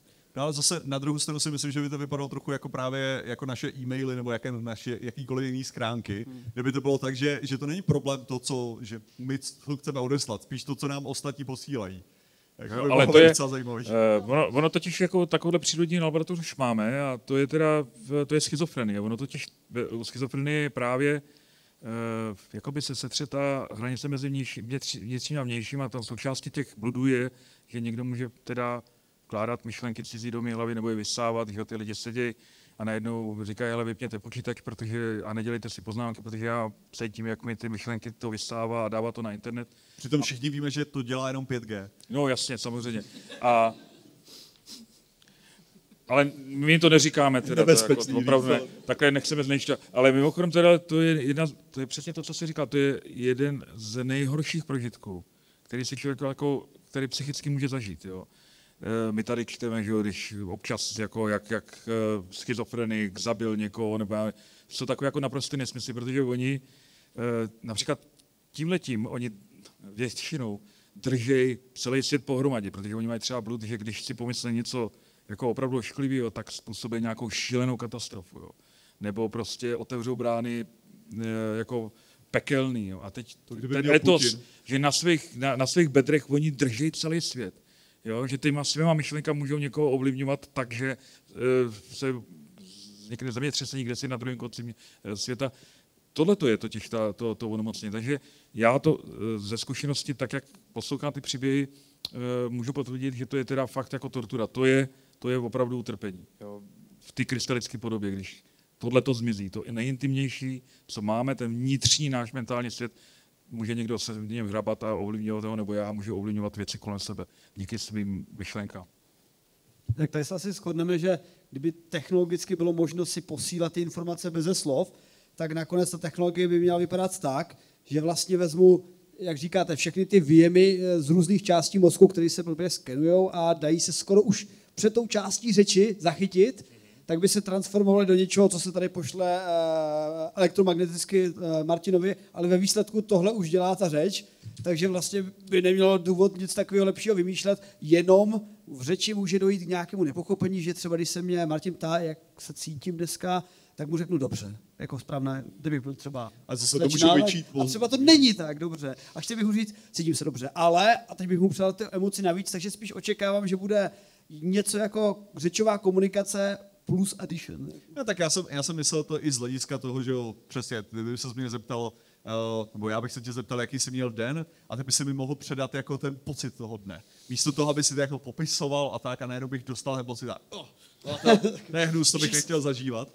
A pak je vlastně ta, ta druhá věc, která mě tam, jakože, že to mělo být, spíš bych to jako bral tím utěšujícím vlastně způsobem, že kdyby člověk mohl poslat tuhle tu abstraktní jako myšlenku, anebo právě jakože, jaký člověk, uh, jako třeba plán, kdy člověk má takový ty vágní plány a zase, když to chce popsat někomu, tak by to bylo mimo, ale pak jako dochází mě, že, že možná je ten problém i v tom, že vlastně naše vlastní interpretace té reality nebo i vlastních emocí může být kolikrát úplně špatně, že my máme takovou tendenci racionalizovat si. Já tohle to dělám pro tvoje dobro a ne, protože teďka dělám totálně sobecký rozhodnutí, ale nedokážu žít s existencí, že dělám sobecký rozhodnutí a proto je to pro tvoje dobro. Jako, tak jestli, jestli tady tohle ještě nepřidáší do dalších. Interpretace emocí, eh, ať už svých nebo jiných, je podstatou nedorozumění, který máme s lidma, ale i sami ze sebou. A prostě tak tohle to plní třeba čekány našich, našich oddělení v různých podobách. Fakt, že jo. To, to je samozřejmě podstata toho, že blbě čteme emoce ostatních, ale nejenom to, my je samozřejmě eh, špatně čteme i u sebe. Eh, Však si všichni jdeme do svých vlastních jako, jako životů, tak to je, No, ale potom, potom zase, jestli by tady nepřineslo to, že OK, já jsem blbě přečetl tady tuhle tu emoci, evidentně jsem řekl něco, co jsem nechtěl a zase člověk by najednou mohl předat tady tohleto, je mi to fakt líto, upřímněji, než prostě evidentně v těch slovech to fakt nefunguje. A nebyly by hádky, nedorozumění války, že jo? To se neřekl, ale jako možná aspoň pár věcí by to třeba vyřešilo. Možná, že tak, takhle to funguje u včel, jo? nebo u sociálního hmyzu, jo? který se takovým způsobem můžou být nějakým způsobem propojené. A pak je otázka, ovšem, jestli to není jeden organismus, že jo? který je jenom jako náhodou rozdělený do nějakých entit, protože jednotlivci přežívat sam, samé nemůžou. Tak možná nějaká jako vyšší forma eh, s, společenstva, která by byla spojena z mozku, eh, tvořena mozky, které jsou vzájemně propojeny. Já mám návrh, nám, hodně už nám ukázala a nějaká popkultura, třeba můj milovaný Mass Effect, kde je taková rasa mimozemštěnů, která když něco řekne, protože mluví velmi plynulým hlasem, tak předtím říká, vesele ti říkám, že eh, vypadáš pěkně, anebo naštvaně ti říkám, eh, vypadáš pěkně. Což je zajímavé, že by to v té zprávě už bylo. Tak to už máme emotikony, že jo? No, my máme, my máme My to už máme nonverbální komunikaci, kterou, kterou čteme úplně skvěle, že jo, a která řekne i to, co nechceme říct, že jo. Takže ono, ono to máme. Tohle to máme v podobě gest, mimiky, v, e, e, postoje, e, v všeho, co my čteme, tónu hlasu, prozodie. Takže tohle, tohle my na to jsme hodně dobrý. Že Jaron možná myslel, že eh, tím, že to máme v těch gestech a neumíme to číst, takže tam může dojít k chybě toho překladu, té interpretace, že to budeme prostě verbalizovat. No jo, jenže já když budu verbalizovat nějaký hodnotící soud o někom jiném, naštvaně ti říkám, srdečně ti říkám, jak ten druhý zjistí, že lžu? Já mu můžu říct vlastně cokoliv. A já když nebudu prožívat ty emoční stavy, to jste ještě v Lživě- horší pozici. Lživě ti říkám, že ti to dneska sluší. Ale protože lžeš, takže mi to sluší. Děkuji. Jo. A potom ještě teda je zvláštní rejstřík, který vůbec nedokážeme ovlivnit. To jsou prostě ty vegetativní projevy, jako začervenání, pocení, třes, jo, e, zatnutí zubů a tak dále. To, to jsou prostě všechno věci, které velmi dobře tvoří takový komunikační kanál. Možná díky tomu fakt se dokážeme v této krajině e, plný nástrah a min jako docela dobře, docela dobře pohybovat a díky tomu jsme schopni takhle fungovat jako, jako ty včely ostatně. No, já mám trošku uh, pochybnosti o tom sdíleném emočním stavu u včel, ale to, to nechme stranou asi. Jenom u, u té řeči uh, existují různé samozřejmě teorie, evolu, vlastně jaká je evoluční role řeči. A to, co nás napadne, že samozřejmě předáváme informace. Ale ve skutečnosti řeč je nástroj manipulace. Tam je ta sociální, eh, ta sociální role, to, co tady padlo, že v řeči můžeme lhát a že tahle role vlastně je skoro ještě důležitější než eh, ta optimistická, to předávání informací a ta upřímnost. Uh, jo, ale pak třeba například ohledně těch gest, zase jako samozřejmě máme nějaké gesta, které jako jasně indikují, ale co jsem slyšel, že například uh, výzkum ohledně těch mikrovýrazů, takže byla jedna z věcí, která jako z velké části je jako no, hodně nepotvrzená. Teda. Jako, že, že tím stylem, že, že co byl udělaný výzkum, tak je hodně na vodě a teďka stále to lidi používají a stále se nechávají jako právě přesvědčovat zase, a teď si udělal teďka takový ušklebek, který jasně říká, že tím myslíš něco jiného, takže jak jsme vlastně tady s tímhle tím, jako do jaký míry ve, ve skutečnosti můžeme věřit těmhle těm jako těm vlastním pozorováním a tak, když jako výzkum nám říká, ale jako to asi nefunguje. Tak já nevím, tak výzkum je v- víra je omyl- omylná jako, jako cokoliv, jako my, my sami, že jo, ale my přece na své vlastní zkušenosti víme, že dokážeme jako odečítat z nonverbálních projevů to, co se zhruba asi v tom člověku děje a navíc ještě to je podpořeno vysostně lidskou eh, vlastností a to je teda teorie mysli, kterou tady asi řada, řada eh, posluchačů zná, my si vytváříme právě na základě i toho, co, jak, jak ten člověk na nás působí nonverbálně, si vytváříme a vůbec na základě kontextu modely toho, co si myslí. Jo? Takže teďka jsme tady takhle přátelském tom. A ono to může být meta a meta. Čili Honza si myslí, že Petr si myslí, že Jana si myslí. Můžeme takovýmhle způsobem vytvářet ty modely a to je jako komputačně nesmírně náročná věc, mimochodem. Tomu se věnuje obrovské oblasti mozku. Ale jenom díky tomu jsme schopni takhle fungovat. Ne jako ty včely, jasně, ale docela dost dobře. Ale, ale zase jako není to tak, jak no, všich, ano, všichni tohle to používáme a víme, jak to skvěle funguje. A zároveň jsme se mnohdy, myslím si, že všichni, ocitli na druhé straně tady tohle toho, kdy nás někdo osočuje z výrazu nebo z toho, že jsme udělali gesto, který jasně označuje něco a přitom jako to není tak. A ten člověk je vehementně jako totálně přesvědčený, že má právě tu super schopnost odhalit každou takovouhle věc. Takže jako jestli, jestli naopak jako nežijeme nějaký jako super vzájemný iluzi, které si potvrzujeme, že ve skutečnosti možná jsme v tom všichni špatní, jenom si to myslíme, že jsme. Tak vzhledem k tomu, že ještě jsme se všichni navzájem tady neuškrtili, tak nějakým způsobem asi komunikace, ať už verbální nebo non- nonverbální, funguje. Samozřejmě se dopouštíme omylu, samozřejmě, že občas čteme špatně ty gesta, samozřejmě, že různým způsobem se stylizujeme, přehráváme, do jisté míry to kontrolujeme. Postoj. To, co můžeme ovlivnit, to, co nemůžeme ovlivnit, samozřejmě eh, ty vegetativní reakce, eh, děláme chyby. Ale je to, je to nějaký signál, nese to nějakou informaci a můžeme se podle toho, můžeme se podle toho řídit. Tím nejlepším testem je právě evoluce, protože ta na to měla jako miliony let a bylo to předtím, než jsme A měli tohle je jakékoliv- výsledek. No, tak ale, ale přežili jsme. Jako výsledkem, jako evoluce neplánuje tak, že řekne, a tyhle bytosti, tenhle biologický druh, ten bude poznávat jenom pravdu. To tak není. Tam jde o přežití. A když prostě to přináší další a další generace, tak to, že většina populace trpí, to je jedno. Mně se líbí, že evoluce na to má, evolu, evoluce na to má podobný přístup k dělání věcí, jako já, no to jak funguje. V No, ale kdyby to nefungovalo, tak se to eliminuje a tím pádem, jako, kdyby, kdybych těch problémů toho, že ne, nejsme schopni mentalismu jo, nebo, nebo odhadování jako emocí toho druhého, no tak nejsme schopni vytvářet ty koalice, ty spolupráce a tím pádem bychom prostě už tady asi nebyli druhovi. Jo? Tím, že to, ono to samozřejmě nikdy nefunguje ideálně, protože, a proto je to evoluce a není to nějaký inteligentní designer, ten by to asi uměl vyladit na 100%. Ale tohle je příroda. A ona prostě jo, má hodně, hodně těch hračiček, takže některé prostě eliminuje a zkouší. A co? Nic nefunguje na 100%. Ale funguje to tak, že to může pokračovat.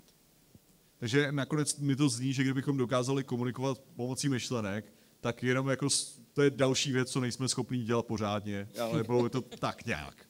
Ale vidíme to na Facebooku. Jo? Jako byla tady představa už o dosvícenství, že čím budeme mít lepší přístup k vzdělání, tím budeme tolerantnější, svobodnější, jo? že budou menší rozdíly mezi lidma. Ale to je omyl, tenhle předpoklad neplatí. Dneska jste na internetu, můžete si vyhledat jo, jakýkoliv knížky, dokumenty, videa, ale to přece vůbec neznamená, že jsme tolerantnější. Když se podíváte na diskuze pod sociálními sítěmi, je, to, to jako vidíte paleolit. Jo? Protože máme pořád mozky kromaňonců. A pak, kdy, teda, když teda co by kdyby, kdyby ta jako informace byla přenositelná úplně do mrtě mezi uh, náma lidma a kdyby tam nebyl ten jemný pel toho ztraceného překladu, jo? protože to, co říkáš, jako ty se tváříš takhle a ta, to je prostě jenom v tom šumu, který tady prostě v, komunika, v tom komunikačním kanálu je, tak se objevují chyby, my je my eh, dezinterpretujeme a jenže kdyby, kdyby to nebylo, tak není, tak není literatura, tak nejsou příběhy, tak, eh, tak nejsou seriály, tak není nic, co čím žijeme, protože my si neustále znovu opakujeme těch příbězích a, a, a v románech a tak, eh, eh, to, jak jsou vlastně ty věci ztraceny překladu a hrozně nás to zajímá, protože my to vyčmucháváme, my jsme na tom závislí jako druh. Jo?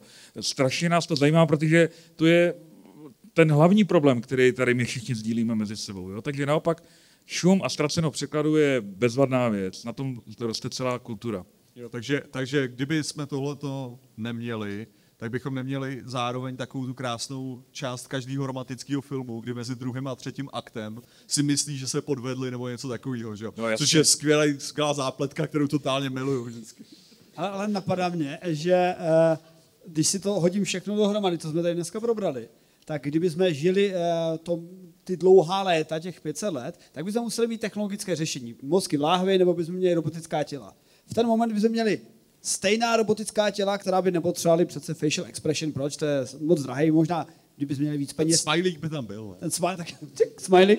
Ale jako když na mě mrkneš, znamená to, že jsem idiot, nebo že na mě mrkáš, nebo že ti spadne něco do oka, nevím.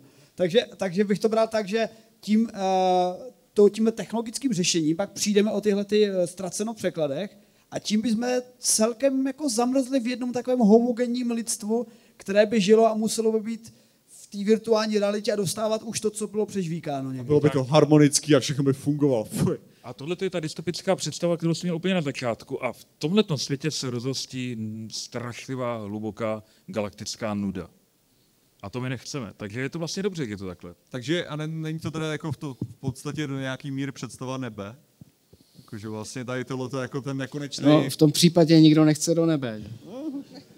Jako, tam je zima v té stratosféře, jako tam dole je víc teplo, víme z toho kolavrtu. Tak jako, ty to máš, že klesá teplota a pak stoupne rychle tady v té jedné té části, kdy ty nabitý části. Vzduch.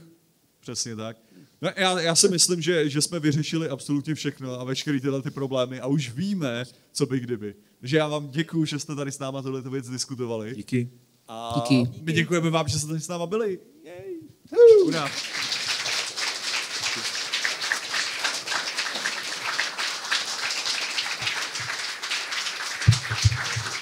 A máme, máme prostor pro otázky, pokud je dokážete za dvě minuty. Takže, takže asi ne, ale schválně, jo, zkusíme, rychle.